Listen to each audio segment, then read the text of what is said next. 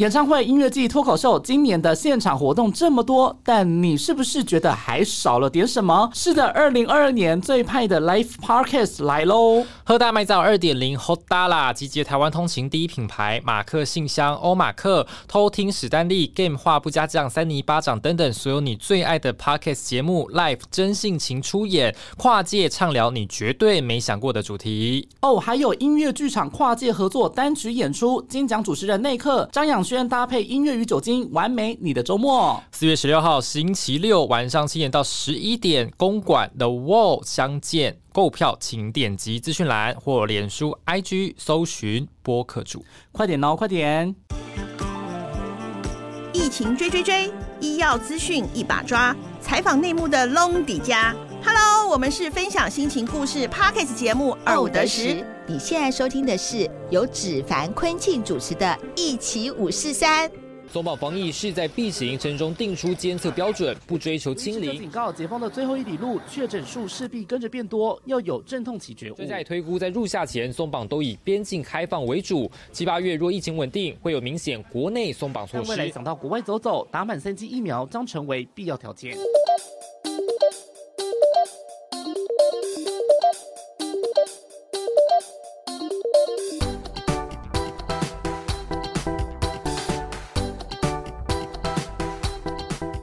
一七五四三，我子凡。哎，我是坤庆。好，最近的疫情呢，真的是非常的可怕。对，这几天，尤其接下来，对，我们要先说，现在录音时间是四月一号，今天四月一号的愚人节，然后疫情也给我们开了一个大玩笑。哦，是真的。对，久违的要来聊聊疫情。那我们今天节目当中呢，再次的邀请来了这个联合医院中心院区的整合医学科的医师张冠宇医师。嗨，大家好，我是张冠宇医师。Hello，Hello。对，好，看到张医师来，没错，又是知道说我们的疫情又。又开始不稳了，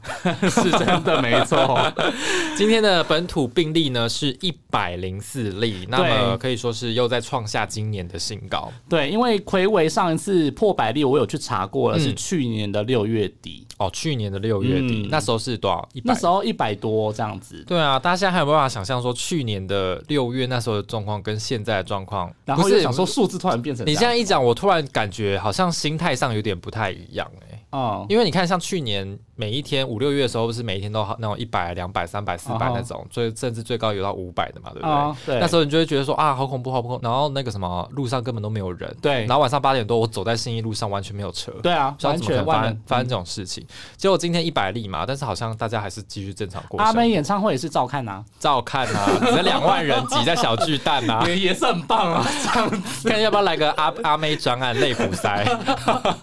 好可怕！呸呸呸呸呸！我。就不行，对，好，反正就是从先前的那个机场的清洁员那一波啊，到后来歌友会嘛、西提嘛，然后到高雄港啊、远雄啊，甚至每天有一些不同的那个隐形的传播链，呃，不明的传播链出现。那大概每天之前都是一二十例左右，那在今天呢，开始倍数的往上跳，近期啦，倍数的往上跳，到今天破百例，嗯，是不是感觉真的是某一个时间点，好像是不是好像有漏掉什么？张医师，你觉得呢？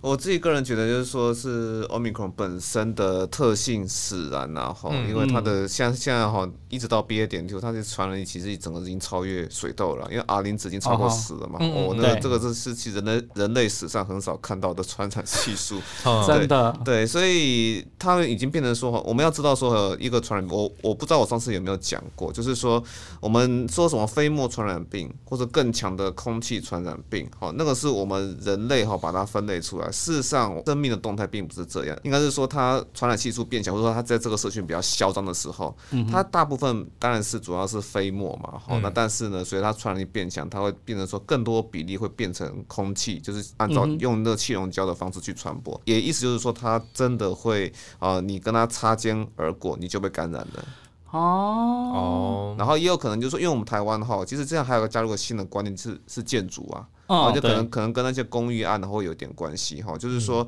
那个亚热带哈，还有热带的建筑不会像寒带国家的建筑，就是可以做到这么密不通风，或是很注重那些它那些排风系统。啊哈，哎，因为那个我们建筑就是想说啊，问着大家大家通风就通风就就好，就是有一点有点类似说该通风的没有做好，但是说不同的房间该做不同的隔离或做不同的排风系统的时候，可是它又大家共同去享用。餐厅很挤，但是哈那个。呃真的在防御旅馆哈，该把它那个做到那个呃隔离的非常的好，排放线做的很好，其实也没有办法做到这样，因为它是老旧建筑的关系。嗯，那其实，在这种情况之下，不管说在香港，是说在台湾过去防疫旅馆的时间，都很容易透过这样气溶胶的方式来传播。嗯，感觉好像真的。在这一次的疫情当中，看到很多从那种建筑物啊，或者是说什么，像之前已经很多的那种防疫旅馆改判成本土的关系，大家其实都不太知道说，哎，到底病毒怎么被带到那里去，从哪里窜进来？然后这但是这种事情是不是真的也很难去佐证？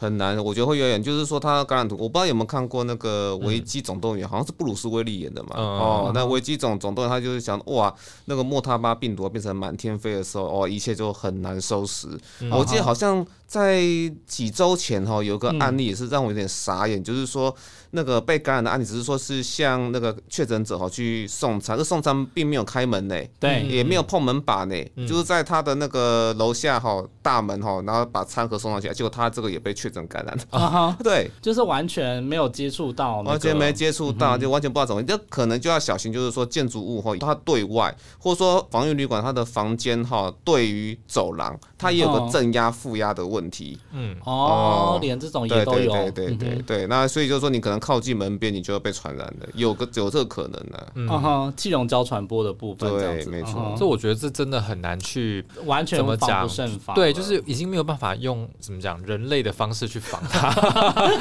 人类方式，对啊，这要怎么防？这已经完全没有办法防啦，就是没有任何的措施，例如说可能戴口罩。效用其实我觉得好好打疫苗就是最好的方法。对，当然口罩还是会保持一部分的效果。我我觉得说口口罩哈是现在要观念是改成说要防止你被高浓度的传，比方说有个阿伯就很白目在面前咳嗽，他至少可以挡掉那样，也防止你自己传染给别人呐。嗯，对。所以这个部分真的提醒大家还是要好好的注意一下了。刚刚不是有讲到说大家其实也感觉好像不太怕这一次的疫情，你有感觉到吗？我觉得相较于之前的话，应该是大家疫苗打的比较多了，所以疫苗涵盖率跟之前比较起来真的是差很多，所以大家可能会比较不怕，因为毕竟可能有打的就会觉得说，哦，我可能之后得了就是轻症或是无症状。那今天有公布那个案例嘛，就是说一千两百多个个案当中，也只有只有三个有中重度的症状，那其他人都是轻症跟无症状，多达百分之九十九点七六嘛。所以这部分的话，可能也是大家可能比较。不担心的原因，嗯，我觉得啦，因为像我刚刚我刚刚去超商买买个水啊或什么的，结果直接前面两个人都没有给我扫十连制。哦，是哦，嗯，我想说现现在真的很多人这样，可是现在又有说就是十连制如果被抓到没有刷的话，可能要被罚钱这样。嗯，但是好像我觉得我今天还有看到好像有一些专家也有不同其他的看法，就他们觉得说现在去意掉这种足迹。好像其实意义不大，对啊，以这样子新增的状况来看，呃，我自己个人觉得啦，哈，虽然说专家每个看法都不一样，可是如果我们是从 WHO 哈他所发布的一个。专家共同的共识啊，哈来看的话，其实你不管到什么程度，就算到你爆发了，意调还是很重要。但是意调要做到多少，哈，这个是我们可以探讨。就是说，你如果是像美国那样子要爆发很多，那平均每一个确诊者他只能联络到零点七个确诊者，或者到零点五个确诊者的话，那你可能意调只要哈，只要说调查到说大概。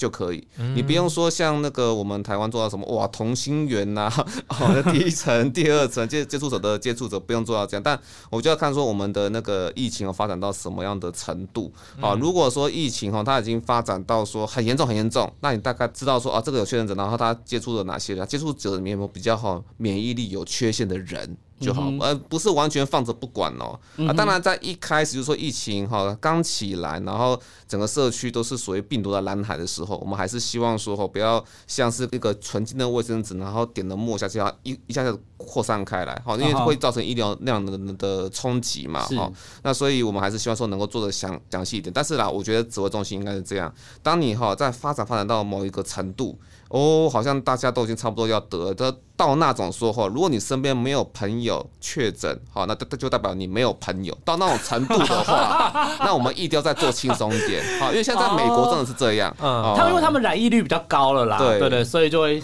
就跟韩国一样啊，韩国也是嘛，一天二十多万人确诊什么的那种染疫率，他就是他就不管了，嗯，等要等到那个时候。对啦，韩国好像也是蛮严重的，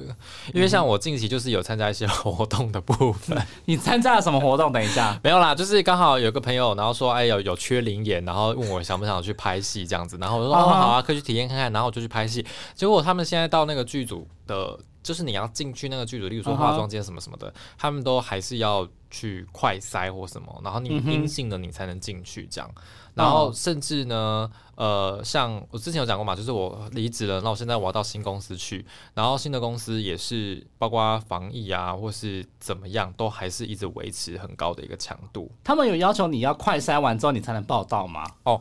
嗯，目前好像会，目前是没没有，对，但是就是还是打疫苗之类，还是要扫十连制啊，然后还是要量体温，这些都都，因为之前这个前东家已经没有在做了。前东家已经没有在做了，但是新东家都还是有持续的在做这个。那江医师，你在医院看到现在目前大家如果去医院的状况，大家还是有维持那个防疫的强度在？我觉得病人这边还是比较偏，就民众啊来医院的民众比较偏松懈一点点了。对对对，不过我觉得没有关系，医院其实就把之前的那些呃要进来医院的规定都已经做得很好，就是你要戴口罩，你一定要刷卡啊，这样子哈，这个刷那个健保卡。那我觉得这些都。还好，那重点是我们医院内部的那个医疗人员的要求已经有确实提升了哈。嗯就是之前好像有个和平医院，虽然我觉得那个有点瞎，人家还没确诊就说人家是防疫破口，那个很破。和平医院那个，对对，真的。对，不过我觉得那个没有关，就是说哈，现在是哈严格要求说哈，你如果说你在 A 单位服务，你就不要任意跑到 B 单位去，哈，也减少不同单位的资源。因为你假如说跨单位资源的话，从 A 病房到 B 病房，其实就会说，哎，那会增加医院里面哈一旦发生内部感染后会增会增加它的复杂度，这是第一个。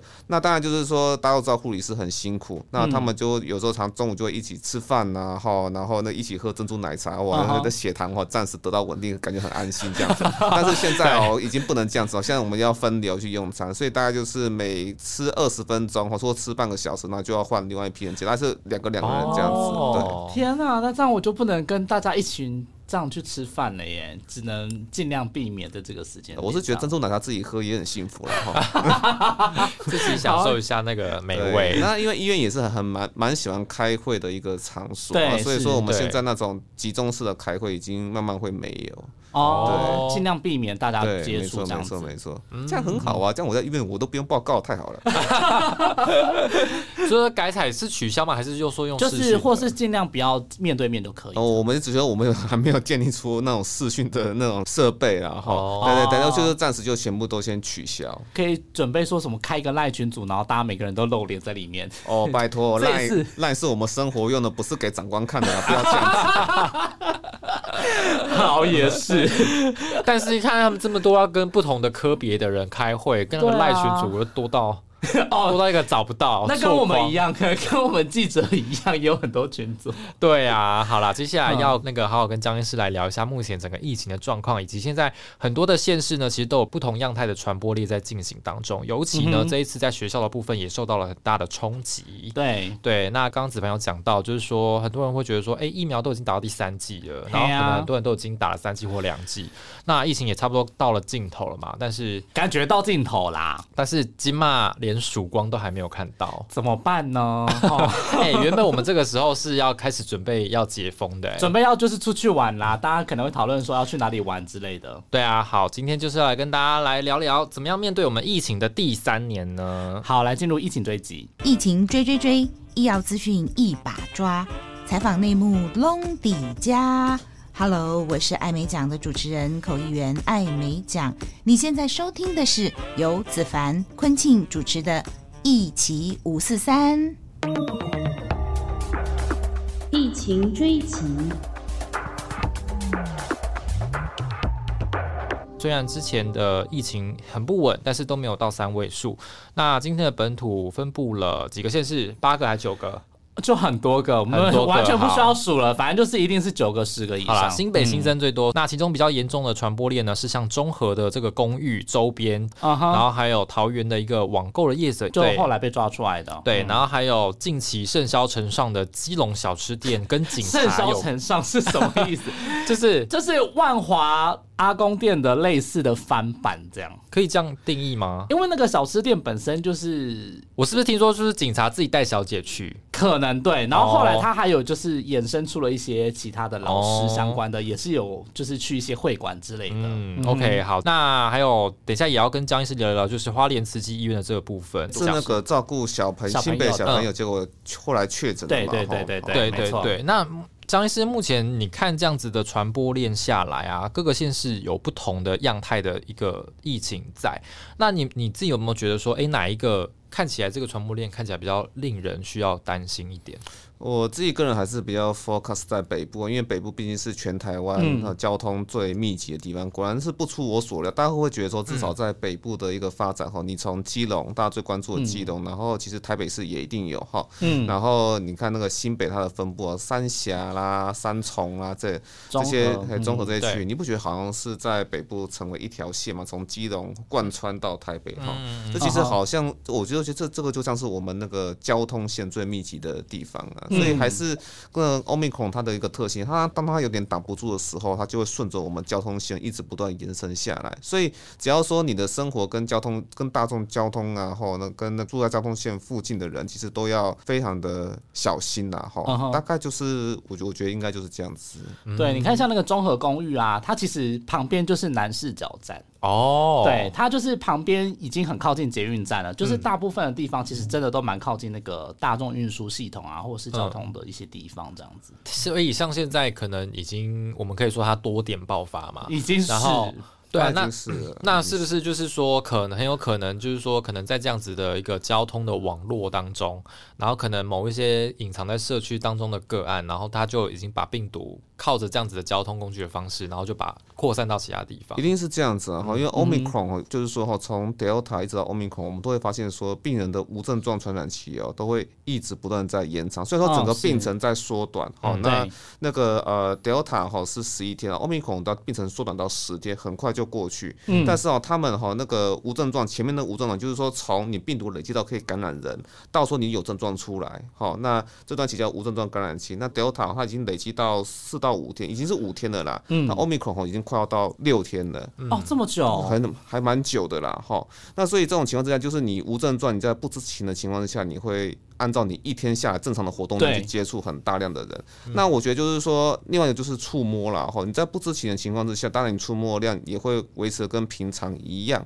对，哦，就是我们为什么说会要讨论说那个有些自助的婚宴，现在最好不要用再用这样的形式，因为其实自助餐就会哦增加很多触摸的机会，又尤其是这么多人。嗯那现在可能大家要也要改变一下习惯，好，那就是说你在回家哈，那跟家里的人哈接触之前或交流之前呢，好，那先把自己全身都洗过一遍，再跟家人交谈或者接触，其实会比较好。就它不能够防止说你已经被感染了，然后传染给你，它没没办法防止这样，但是它可以防止说你还没有被感染，可是你手上可能还有病毒的时候，你可以把所有的风险都把它削削除掉，至少可以减低一些风险。嗯，我觉得这确实真的是很难呢、你是说很难一回到家，然后马上洗干净自己的身体？对，洗衣服都很难哈。我觉得这个真的，这个真的很 一般人真的很难做到。我觉得，对，嗯嗯嗯，对啊，所以就是还是要提醒大家，就是回到家尽量可以把自己的身体洗干净，然后再去触摸，可能就是跟自己的家人或者是其他的接触者交谈这样子。加上那你看，像综合这个公寓啊，它通常染疫的应该像是可能住户嘛，对不对？嗯，那周边是有包括附近的店家吗？还是对，因为最近还有发现说，有一些人他刚好都去了那个公寓附近巷口的一间 Seven，嗯然后但是就是有一些人不是住在那附近，他可能也是刚好去了那间 Seven，可是他就把那个病毒带到其他地其他。地方，嗯对，嗯像那个彰化的那个宠物店的那一个夫妻，他也嗯。是就是有综合的足迹，哦然后还有一些地方他都不是住在那里，但是他都是在那附近刚好有一些足迹分布这样子，嗯然后好像就把病毒带走，是不是代表说综合那个地方对，病毒量有时候小心，会不会跟那个万华区情爆发的时候一样哈，那病毒在那个环境浓度有点高。我我刚刚我刚刚讲过，就是说在一个区域病毒比较嚣张的时候哈，你甚至哈可能出个门什么都能什么人都没碰到，结果你就被感染了。嗯，好，美国是这样子啊，对啊，所以我虽然说我我不知道说。呃，有些案例哈，其他记者在访问我说，我我我不知道是不是跟那个综合的那个公寓的案例有关系啊？好像是有些在便利超商哈，后来被确诊的案例在足迹上，可是他们好像跟那个前面一个确诊者进出的时间是有时间差的，有有？时间差，对，有时间差，结果这样子还被传染，这个还蛮让我蛮意外的啦哈，也有可能是有触摸，虽然说好像两者行进的路线是没有交叠的，对，但。我那时候我们有查到的是说，他们两个人至少有一个案例，是一个是凌晨三点多，一个是早上十点多，他们差了大概六七个小时，差这么多。对，但是也确诊这样子，然后两个人住处是在附近，就一个九弄，一个十一弄。哦，那我觉得，我觉得是个很大的警示，是这样子，就是说病毒附着在物体表面上的那个能力哈也增强了啦哈。但当然，在过去哈，在原这是原始猪的原始猪的资料哈，就是说在粗糙面，哈像猫猫啊、狗狗啊。这种粗糙面，它是可以附着是五天，但是如果说是那种光滑面，假设你都不清消的话，是可以存活一天。所以其实如果说差了五到七个小时，其实也可以理解啦。哦，当然还是要小心，就是说会不会是气溶胶？气溶胶可以在空气在五到七个小时，可以在那个便利商店这么久嘛？那那边的店员有没有被感染？哈，这个其实还要再看呢。嗯哼，比较好奇的是说，综合那个公寓里面它的那个管线呐，还有它那个一栋里面，光是五号跟七号里面就超过大概。六七个人感染这样子，而且是一楼到五楼都有。是代表说，其实基本上就是跟其他的像比如香港啊那种地方一样，定调就是那种其实它管线上面已经其实哈，说到管线，我会觉得比较奇怪，就是说管线我们知道我刚刚讲过嘛，建筑物很容易同一楼层后去拉成同一条，因为你回风，然后又经过混风区再送风到其他的那个房房间去。可是这个通常是在讲同一楼层的时候，如果是不同层的话，理论上应该这种状况会比较少一点点。所以说我猜哈，如果说是纵向不同的楼层的话，会不会是跟那个楼梯的扶手还有电梯是有相关的？我不知道那一栋是是不是有老旧到说它是完全没有电梯，因为我知道台北市还是有这样的一个建筑，那边是没有电梯的哦，没有电梯，那种老旧的没有那种电梯哦，没有电梯。所以说各位如果说爬到五楼的话，就该大家都有共同经验了哈。对，真的要洗，因为如果说当然我们有些人很厉害哦，你爬到五楼都完全不用扶手，我觉得这种人由衷 我由衷佩服哈。对，但是如果说一般人呢，尤其是。如果年纪大一点的话，哈，你说他完全不用到扶手，我觉得不太可能呐。对对对，所以我觉得大家真的是要增加那种哈洗手的机，甚至有不同的楼层应该要自动配一个那个洗手的酒精在那边。哦，就说自己家里面，对，因为至少医院已经是这样做了。嗯，那那种老旧公寓就一定不会有人固定清扫啦。对，这也是这也是一个点，就是因为那都是自己家门，然后大家可能都会只会只扫自己家门口之类的，楼梯可能也会没有特别注意。而且我不觉得说现在自己人。在家还会真的针对你自己家里面所有东西去清扫？没有哎，对啊，完全 没有。而且其实我后来有发现说，因为我现在租的地方也是老旧公寓，其实他们就是他们有一个很小的那个塑风井，然后它其实就是大家的那个浴室的那个窗户小窗户那个抽风的口，它其实都是同一个。然后就是一楼、二楼、三楼、四楼、五楼的浴室其实都是同一个孔，他们抽风是透过这个。就是塑风井小的那种，就是一个出风口啦，对啊的那种地方，那这样的话是不是也有可能上下传播？其实还是要看说它那个出风口是把风导向哪里啊。所以以后我说所谓后疫情建筑和那个建筑，其实要很多人哈一起来研究说哈，我们要在亚热带国家要怎么去做改善啊？因为有一位那台大他在环境哈，还有说那个。急诊科哈叫做石富元教授哦，他其实很注重这一块。可是因为我们目前比较注重说是感染科，然后所以这些问题，所以这些建筑物部分比较没有被讲。其实刚刚讲哈，我们在楼梯间的话哈，因为台湾就是很讨厌蚊子进来哈。现在台湾因为温室效应的关系，所以一直到二十楼都还会有蚊子。好，不过没有关系。我可是就是因为这样，所以我们楼梯间通常那些哈中间有些窗户我们都会是关的啦。好，我们都是关的情况下，其实整栋大楼它其实是很容易处于镇压的一个状态。嗯。那你一个确诊者，他所居居住的地方，大门一打开。他居住的环境气溶胶就会到我们楼梯间或是走廊来，对不对？然后接下来就是说哈，你人在一个呃正压的环境里面，你在走廊或是说在那个楼梯间，你在这边走的比较久，然后你也会走走到上面去，你会很很喘嘛，好吸一口气，那其实你传染几率也会很高。但再加上一些触摸机会，其实都是。所以说，魔鬼藏在细节里面啊，细节也很多啦。哦，所以说太多。对，所以说建筑物我觉得还是需要。改善一下，可能要参考一下那个欧美国家，他们要怎么样做啦。所以，我们台湾现在有在有人在注重这一块吗？就有，我刚刚讲的石富元教授，他其实有在注重这一块。哦，所以真的之后有可能会在新建案当中会看到，就是什么，就是后疫情其实这个概念本来就有了，哈，像所谓的感控大楼，哈，任何感控大楼都要有能力，就是说，哈，你原本在省钱，你要省那个气流的钱没有关系，你就是所有的管线都会拉为同一条，然后可以在最省能的情况下，后分配所有的气流到空间里面去。好，那但是如果说今天如果发生感染的状况的话，它有瞬间把。办法切换系统哈，把那个管线都切为独立的，就是说哈，混风区关闭，然后那个抽风和回风的管线是完全独立，而且不同的房间就是完全是可以不同的那个通路这样子，这样子就不会造成说不同房间，应该是说你在个房间里面哈，你闻到隔壁的泡面，闻到隔壁的烟味，那都是不及格的。嗯啊，对对对，我说有一些有些那个气流还是气流有，对对对对，真的是就是说你在如果说在一个比较老旧，这是其实从日据时代之后的民国的那些建筑都很常见这种情况哈。嗯，所以说，在一个有空气传染病的一个大楼里面哈，你真的是看个电视哦，然后闻到隔壁的泡面味道，就代表说你被感染了。哦，好好未知的一个领域。对，反正就是这个部分，可能未来大家可能会比较容易会去想注重一下这部分。对啊，接下来聊聊那个基隆的警察的疫情哦。张医师，这个基隆的警察，除了现在基隆很严重之外，今天包括像桃园嘛，桃园也有警察染疫了。那像在警察过程当中，他们可能平常不同的派出所或者是分局，他们可能有一些业务上面的需要交流或互动的地方，或轮调，对轮调，或者是说他们平常下班可能还要去，例如说应酬啊，或者是有一些聚会或什么的，这个是不是可能这一次会这么严重的原因也是？对，就是说只要哈越是有些下班文化，或者说你平常业务就是跟这之间哈很密集的。啊，因为我也看过警察局内部工作的样子，其实真的是办公室里面哈，对对对，很挤啦哈，非常的挤啦，所以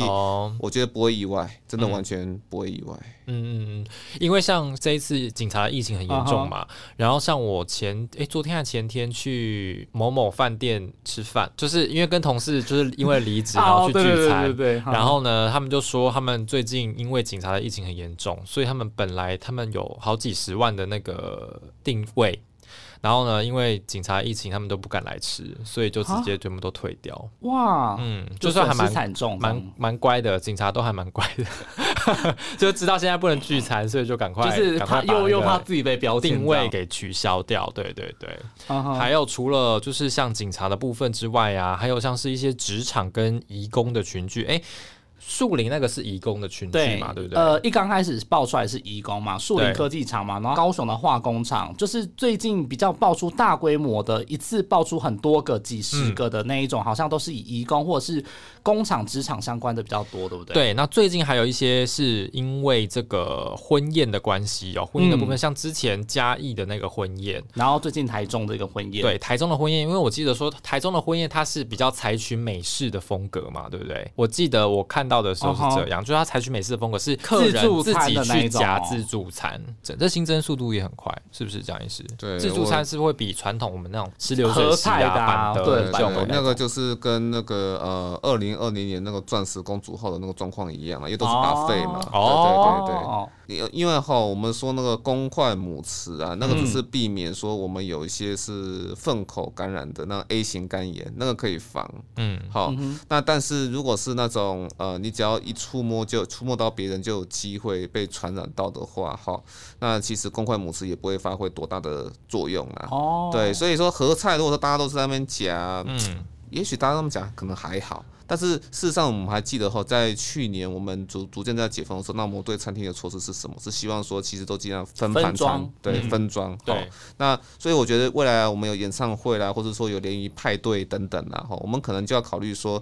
你要一个桌子上面展示食物，让顾客来拿，那让他们感觉说有种尽兴的感觉。OK，当然，但是这些食物都是要分装好的，不要说让他们自己去夹这样子，因为你自己夹就增加很多触摸的机会啊。对。那你会觉得说，目前这样子婚宴的部分有没有需要还要再改进的，或者是说，就是现在婚宴这样的状况有没有需要特别要停止？哦，我觉得婚宴真的是很难，因为你很难，因为你不会觉得就是说，嗯，我们餐厅的美食街，我觉得还都还蛮好放，因为美食街人与人之间是没有关系，我只是个流水席去外面坐着吃嘛，所以我那个放隔板。无所谓啊，那只是到升级到一般的餐厅，然后情侣要去约会、吃饭或者商谈合作怎么样的话，那个就会有些困，因为我来这边就是要要交谈，所以都变成说餐厅是要隔桌。婚宴哈，我觉得是最困，因为台湾的婚宴都比较偏向是圆桌。对，哦，圆桌的话，你要做隔板，大家还要去做交谈，嗯，这个很奇怪了，就很难呐。对啊，很难呐，我觉得实质上很难。而且我们像像之前去吃自助餐或者是去吃火锅什么的，要自己去夹一些酱料啊，或是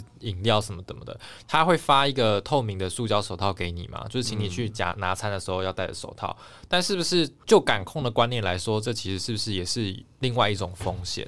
就是说，如果那个手套，假设说它真的脏了。你没有换手套，你怎么样都还是会摸到，还是会摸到，怎么样都还是会摸到了。因为有些顾客的量这么多的话，哈，一定会百密难免一出。这个病毒是专门在钻漏洞的。对，所以我觉得个人就是说，呃，很多事情哈都是以安全流程来看，嗯，什么样的流程可以把风险减到最小。所以我认为说，像以刚刚讲的烤肉店或是火锅店好了啦，你是不是说把酱料哈，那自己就是每一桌都有分配一点点，哦，让我自己去配就好了。对啊，就把风险限制在那一桌的。那个顾客群里面，这样就可以了。好像真的蛮多火锅店就是有出现疫情的哈，从之前那个前都啊，对，然后好像是，这样讲好像是哦。然后而且因为我最近有参加婚宴，所以其实我最近也是蛮差，但就是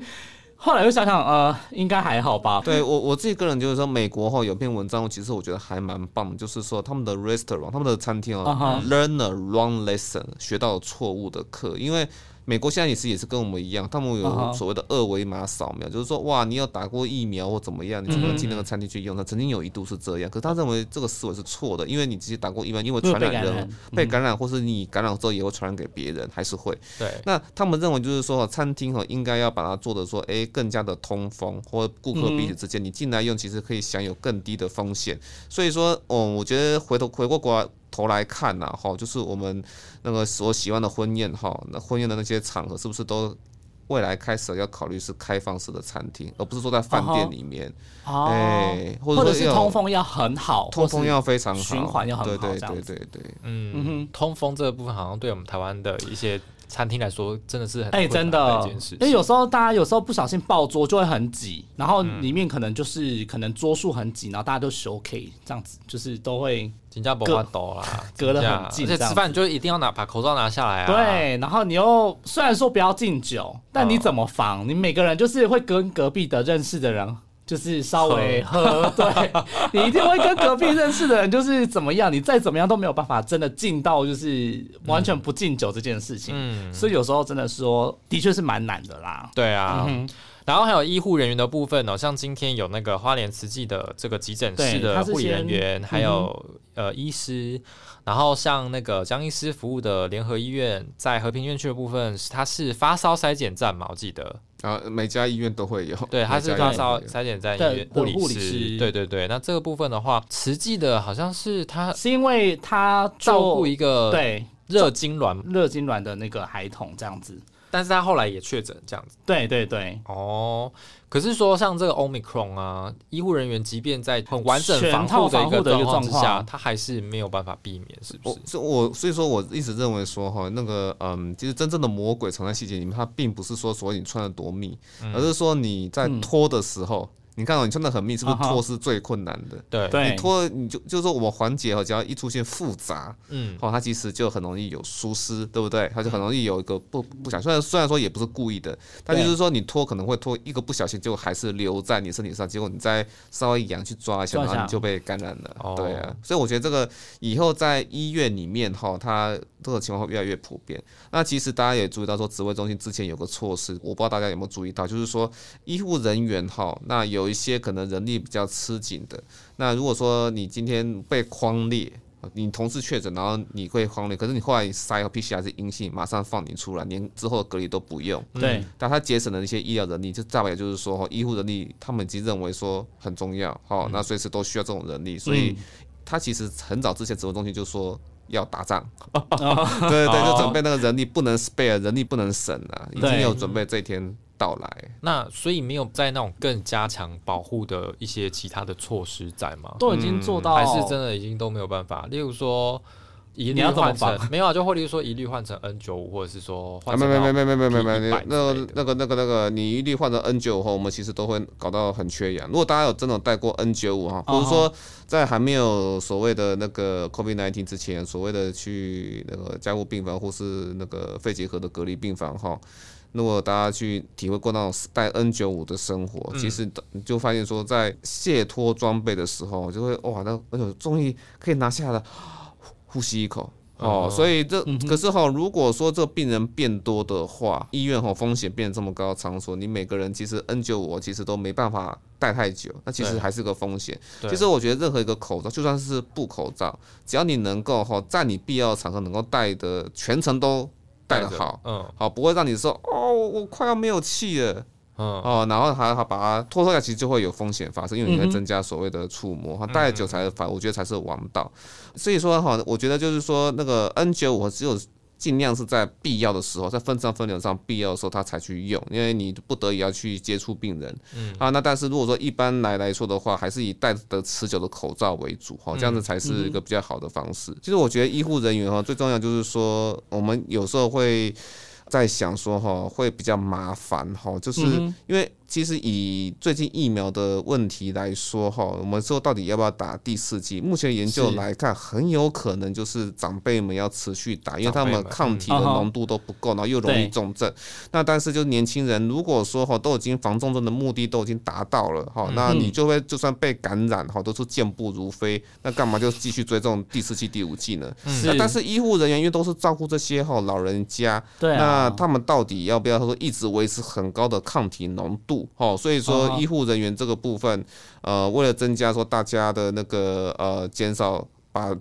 把那个传染病和传给病人的机会，是不是要持续打？这个也是要考虑的一环的。嗯哼，那那个医师会觉得有需要打吗？因为虽然现在指挥中心说第四季还不到时间点，还还对还不到就是需要打的时间点，可是。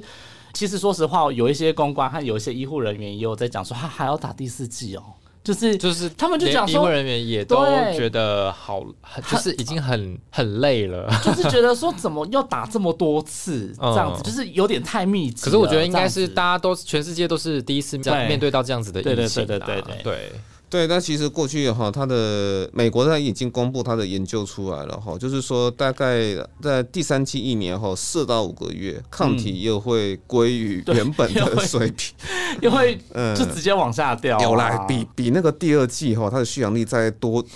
多一点点啦，有啦，有啦，有啦。有哦我我还是要帮大家讲讲个话哈。对，因为那个第二季大概是到三个月，抗体就会到低水平了。那那个第三季是到第四五个月。那这个第可是哈，这个第水是说我们很直观看到说血液中的抗体浓度，这不代表说它没有纯记忆力，因为对啊，如果说我们都不会遇到那些敌人，我们当然会把武器给收起来啊，啊这是很自然的反应。就是那个我们所谓的记忆细胞哈，那个记忆 B 细胞、T 细胞都会到回到我们的淋巴结里面。嗯那这是为什么说我们当真的病毒来的时候啊，到黏膜还是会被感染。但是哈，如果说你要侵犯我们的 vital organ，就是很重要的器官的时候，像我们的肺脏的时候，它那个淋巴结里面的记忆细胞会倾巢而出，所以还是能够防止重症啊哈。那就是看说那个我们哪个族群，它可能免疫力不足。好，他的记忆细胞总是不够，这种人才会需要。台湾有个很大的特点是，美国是因为第三季或以色列哈那些都是超英赶美的哈，那个他们都第四季哈都很早就打了，哦，所以他们抗体已经消退很久很久很久，所以他们才会有的什么第四季、第五季等等的议题啊哈。那现在所有的专家都是焦急如焚，嗯，就是说你一直同样那过去武汉原始株的序列的。的疫苗一直打，对啊，你们这些厂商所说的次世代疫苗嘞？怎么到现在还没有出来？都还没有问世，没有半个问世，很奇怪。但是哈，就像我们那个李炳教授吐槽的很对，他说你们每次都在那个什么研究什么 Delta 的那个变异株的疫苗啦，然后欧米伽变异株疫苗，等到你们已经上市的时候，它早都是别的变异株的那个了，对对对的天下了哈，都会有点过时的问题。但是我会觉得说，如果说现在未来从 Omicron 这个分水岭开始，它已经呈现了高传染力，然后后面呢又是那低重症的话，它是个好的范。本的话，那我觉得就是说，厂商哈，他们就是以欧米孔为蓝本哦，去做这次世代疫苗，其实就可以赶快问世，不要再计较说什么 哇，那成本怎么样？对啊，可是对啊，等了好久这样子。对啊，可江医师，我们现在国人都第三季，其实都已经快有点吹不动了，已经现在才刚破啊。我我觉得哈，因为因为现在我觉得台湾很奇怪哈，还有什么什么反反毒针联盟哈，对对对对对对对，大家如果看过我个人脸书啊，他们还寄律师函到我这边来啊，是哦。对，寄他是寄那个指挥中心嘛，吼还有寄唐凤，还有寄那个呃新北侯市长那边啊，大家有寄到我这边的，还有寄还蛮多医师，其他医师呃可能有些没寄是因为他们地址找不到，哈，对对，大家寄到我医院来了哈，那莫名其妙就是。但是我觉得这个时间点哈，应该是还好，就是那些反疫苗的那些资讯到台湾来说，那台湾愿意打人早就都打完了。对，所以我其实我现在的心态哈，就是说哈啊，佛度有缘人呐，那想打你都打完，了后面的你就看他觉得什么时候需要再来打就好。就我觉得最一个典型例就是我们台湾五到十一岁的小朋友到底要不要打？对，为什么那像美国和英国他们要打？好，然后像那个南韩呐。前几天才决定说，哦，突然要要打了，因为他们很很严重嘛，他们跟我们对比起来，如果我们这边说是疫情爆发的话，那他们就必须说是彗星撞地球了，哈，对对对，那。大家要知道，就是说哈，儿童的传染病研究有个很大的特征，跟成人不一样是说哈，因为他们公共卫生措施比较难配合，所以说哈，等到呃我们恢复交流措施，就是完假设这个社会完全没有 quarantine，没有所谓的那个措施在的时候，你恢复那种完全不戴口罩生活的时候哈，儿童哈发生所有传染病的那个机会哈，是比成年人来的快很多，而且是你解封就马上，以在以色列是这样。好，那所以如果说接下来病毒哈它的那个盛行。到达一定的程度，校园很快就会变成温床。但是哈，你还要台湾还要考虑一件事情，就是 politics 啊，就是有点政治啊。因为就是政治就来自于说民意觉得你到底需不需要？为什么我会我会这样讲呢？就是说哈，因为你现在哈校园还不是非常的严重啊，家长就会觉得说，那你给我小孩子打这么多疫苗，好，那到时候哈我看不到真的对儿童的。的那个疫情防疫有有整个压力的效，因为本来就没有嘛。对。那又增加了那些 BNT 疫苗哈，对于说那个青少年哦会有会有那个什么心肌炎的问题，那是不是又后面加加加加加加加？嗯。对，所以我猜指挥中心讲五到十一岁要打下去的那个时间点，应该是校园。爆发的差不多的时候，而且是那种那个中小学，对，因为应该这样。现在目前我们也可以看到，说陆陆续续有一些校园有出现一些个案出现嘛，对，就是最近很多爆出很多什么学校，因为老师会传染给学生嘛。但是其实指挥中心一直都定调说，五到十一岁都还不需要打，嗯，所以未来还是有可能。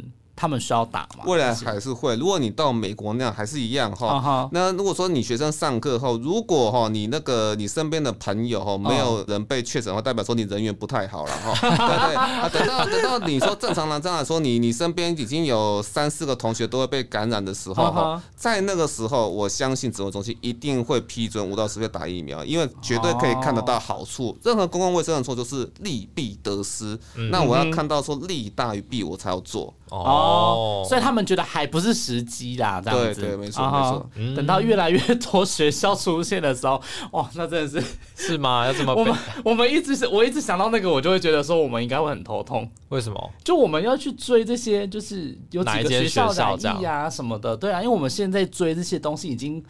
快要就是已经崩溃了。对我真的最近这几天，其实我觉得也不用太担心了，疫调哈，到我们那那种时候哈，那每个人身边都有两三个确诊确诊者的时候，代表就也不是不会疫调，是疫调做的比较简单。我觉得不能不做。好，到时候疫调，我觉得可能还会改变个目的，就是说我只是要抓出你身边有没有那种哦免疫力很差的人啊，这种人其实要特别 pick 出来。嗯嗯嗯嗯嗯嗯。那江医师，你觉得 现在我们可以走向共存的这个目标了吗？还早，还早，还早，对对对，还早。其实哈，我觉得网络上很多的讨论哈，我觉得有点 清廉派 VS 共存派，对对，不是这样子争呐，我好像世纪帝帝国。OK，好好好，他他其实哈，为什么责任他讲七五三？这是一条路线哈，我们把自己当成新新加坡，他就是他尝试开开关关关嘛，结果就是一开就。有错的，一开就有错的，就是因为他们马上就就是给他开，他们很迫切需要经济复苏了哈。但是台湾哈指挥中心的那个定调很清楚，就是我七好就加上这个十嘛，好再加上七啊七那个哎，它那个曲线是平缓的，对，没有指数。记住哦，只要一出现有指数，你就失败了。对，哦，所以你就要像新加坡一样要关。所以你七五三的过程中，只要都是你上升没关系，可是你曲线下是要是平的。嗯，好，你平到最后哈，然后就三，周啊零，好 OK 都可以了。嗯哼，对，所以。我们所谓哈阿中部长今天讲说所谓的经济防疫，他到底是什么意思？为什么说我们大胆走向共存？为什么他敢这样子讲？为什么？因为现在啊，他不认为说确诊数有走向一个指数的一个画面。我们接下来这几天哈，这一周我们要看说他描绘说，虽然说会有类普上增加我们的案例数，但是它会不会呈现指数？就是说，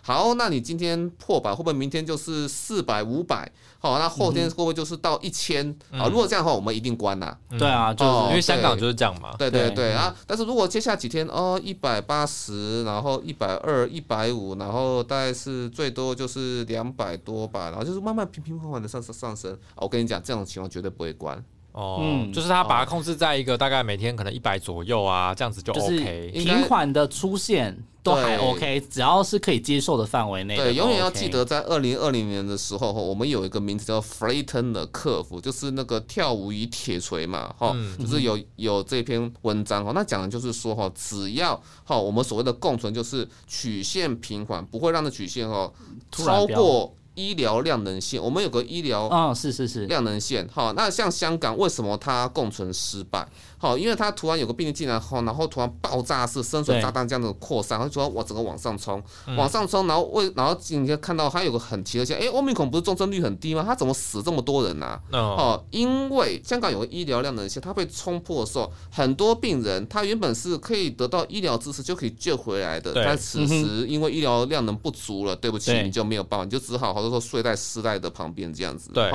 那也有些其他的慢性疾病或者其他不是 COVID-19 的病。人他也会因为被被排挤，所以也造成更多的死亡。所以说我们哈，也许最后大家都被感染过一轮，但是那是总数，就是一个趋缓趋缓的曲线哈，被感染，然后而且这整个过程中都没有超过一两量量能线，大家都获得足够的医疗资源。这个足够医疗资源的话，那当然就是说，那像是抗病毒药物啦，哦，还有说所谓的那这些专责病房啦，等等等，对，嗯。所以，如果我们好每天都必须要有两三百个人确诊，然后我们有两千三百万人，就是我们要持续，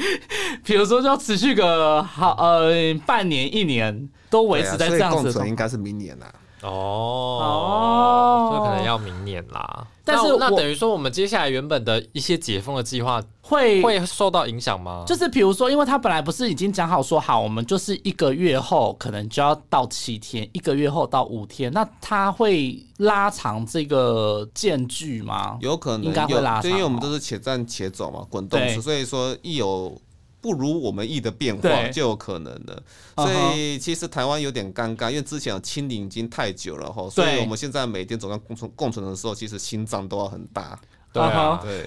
所以你会希望大家可能会有被染疫的打算，然后再加上心脏要大颗一点，会有这样。我觉得说那个有被染疫的打打算是要有的，而且呃，但是说哈，不一定是说每一次哈新闻出来说啊那个疫情有爆发的时候哈啊，你就会代表说你被传，你都很害怕怎么样哈？我们该做还是还是要做哈，那些戴口罩、勤洗手、保持社交距离等等，然后真的每天的确诊数啊，或者你当地的确诊数。候，你看的是当地的天气预报。好，你天气太差，你当然就不要出门嘛，因为外面在下暴雷雨嘛，对不对？好，有点我们要培养出这样的习惯。那接下来就是说哈，你每一天那个，你可能总有一天你会被感染到。好，但是这可能这时间，我刚刚讲过趋缓的曲线，你都是拉在很后面的时候，你才被感染到。好，那如果说你那个当地的情况哈，那如果说是很糟的话，你要。你尽量延后你被感染的时候，我觉得这样子就可以，还是做好自身的防护，但你也不用就是特别担心说，还是要稍微有一点点点点点的心理准备，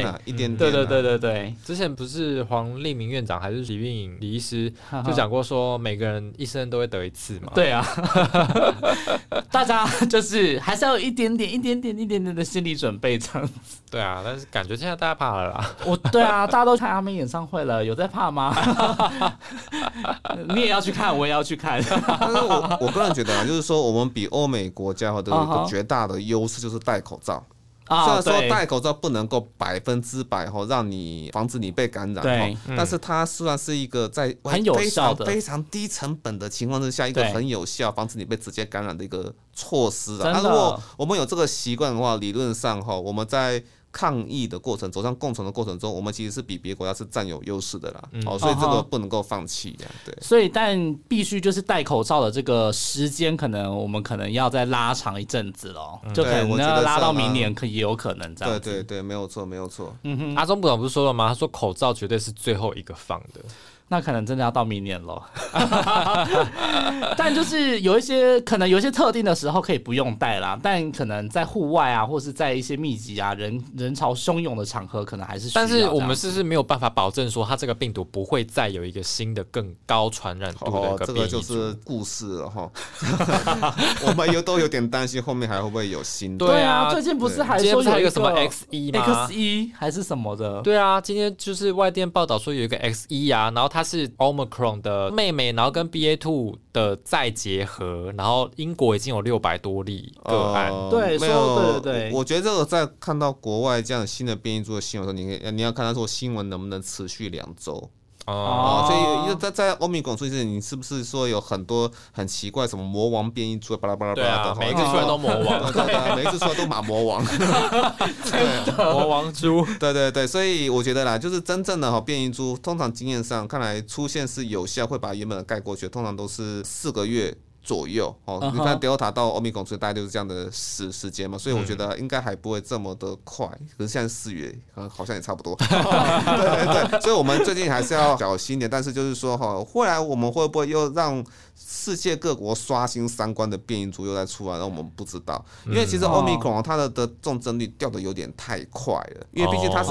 所有的那个所有那个病毒变异株那个分支。里面哈，它是奥密克戎的出现是跟阿尔法、贝塔、德尔塔、伽马完全没有关系的，所以这株出来呢，把前面这几只全部都取代掉，算是我们赚到。嗯，好，但是未来会不会又出现一个新的变异株，是从之前重症率比较高，像德尔塔啦，或或是像那个巴巴西猪啊，啊，还有英国猪那边在延伸，英国猪那个应该已经没有了哈。哦，会不会说是从我们不知道的一些家族图谱在延伸出来？这通常都是在别的国家哈，有些免疫力缺陷的人，然后他那个变异株大家。在他身身上复制复制很久，结果就复制越来越多错误啊！错误里面就总是会有一个特别的厉害哦，那种啊，那会不会说那种都突然出现了，然后就覆盖掉其他的变异株？这个我们就不知道了哈。嗯哼，所以未来的这些变异株还是随时随地都会成为我们后面的考验，这样子。那张医师有什么要来叮咛一下我们的民众的吗？在现阶段，就是我我觉得还是回归到我们节目一开始，然后那个主持人有讲过的，然后因为现在台湾为什么大家比较不会慌？因为我们的条件已经跟去年不太一样了。哎，我们现在是已经有几乎。甚至有超过五成都已经打完第三季的一个状况哈，所以我们迎战这些绝对是比较轻松的，而且重症率也低嘛。那现在真正重要的就是说哈，你不要慌，然后呢，我们应该有的措施哈，那戴口罩啦，好，然后把那个疫情当成是一个天气播报的一个状况来看。如果这个当地天气比较严重的话，你就减少在当地的活动。嗯，哦，我觉得这个是未来我们就是跟疫情走向共存，不要慌哦，也稍微。留一点心。好，那一路走向明年，我想这个是最好的心态，不用说。那个呃，疫情一有爆发，就说啊，那经济萧条啊，完蛋了，世界末日啊，台湾爆了，哎，那其他国家是什么？彗星撞地球吗？对啊，不用这样子吧？对啊，呃，对，那就是希望大家真的要好好的继续维持防疫了，就不要觉得说好像防疫疲乏了这样子。就是我们会逐渐的走向与病毒共存的这个部分，但是在此之前，我们还是得先做好我们自身的防护啦，会比较安心，对不对？嗯嗯哼。啊，这都老生常谈，但是就自己要去维持那个平衡那就是你生活要过，但是你防疫还是要做啊。对，就是你去哪些地方，你觉得你很危险，你什么地方你还是该喷酒精啊，该戴口罩啊，这些事情，这些基本的动作还是得做好，这样子。OK，今天谢谢江医师来跟我们分享，就是这一次的这个疫情哦，很多面向可以再继续跟我们探讨。对对，但虽然疫情呢，感感觉短时间应该还不会结束，真的。对，然后之后也是还是要多多麻烦张医师了。你说工作部分？对，因为最近我们发现，就是因为张医师有时候早上是不是都还在补眠什么的。但 是但是我们很常在早上 有时候九点值班啦，对，然后我们就早上九点的时候就会打电话开始吵架，意思 我都在想说，每次每天都是我们叫你起床，对，没关系，因为有有有时候是值完班大夜后值完班早上哦，终于交接班完，我可以稍微好，那就请张医师就是多担待一下，因为我们有时候很常在早上的时候会来打扰你，这样。对啊，那天看到你有一堆问题要问你，然后你就分了很多段影片。个真的实在太夸张！我想说，天哪，太贴心了。对对对，说谢谢谢谢江医师这样子，江医师真是我们的明灯。好，大家继续支持江医师，然后去他的那个粉丝专业。对，然后他也有就是每周会有一个一周刊这样子，对对？要不要再宣传一下？好，对我们其实有在一个平台叫 Clubhouse 哈，那在每周日台湾时间每周日早上九点半哈，那会有很多的那个医学专家哈，我刚刚讲过的石富元医师，还有另外一个。哈，很厉害的林世璧老师，啊，也有涂醒哲医师，前机关署的署长，哈，都会来讨论我们的疫情的发展。那同时也会有像美国啦，哈，还有说日本哈这些专家，哈，都会分享其他当地疫情的一个状况，哈，是全球六六六大洲，所以要跟上全球那个疫情发展最新的时事，哈，那可以来听我们的节目，哈。好，谢谢张医师，谢谢张医师，谢谢。好，那如果你想要听更多节目的话呢，我们在 Apple、Google、还有 KBox、Spotify、还有 First Story、还有就是 s o n、还有 Mr. Box。都可以收听哦。对，然后记得到我们的脸书、还有 IG、还有那个 Apple Podcast 的专业呢，帮我们点评五颗星，然后按赞分享，然后留下你的感言。好，评定流，评定流。好，谢谢大家，谢谢各位，拜拜，拜拜。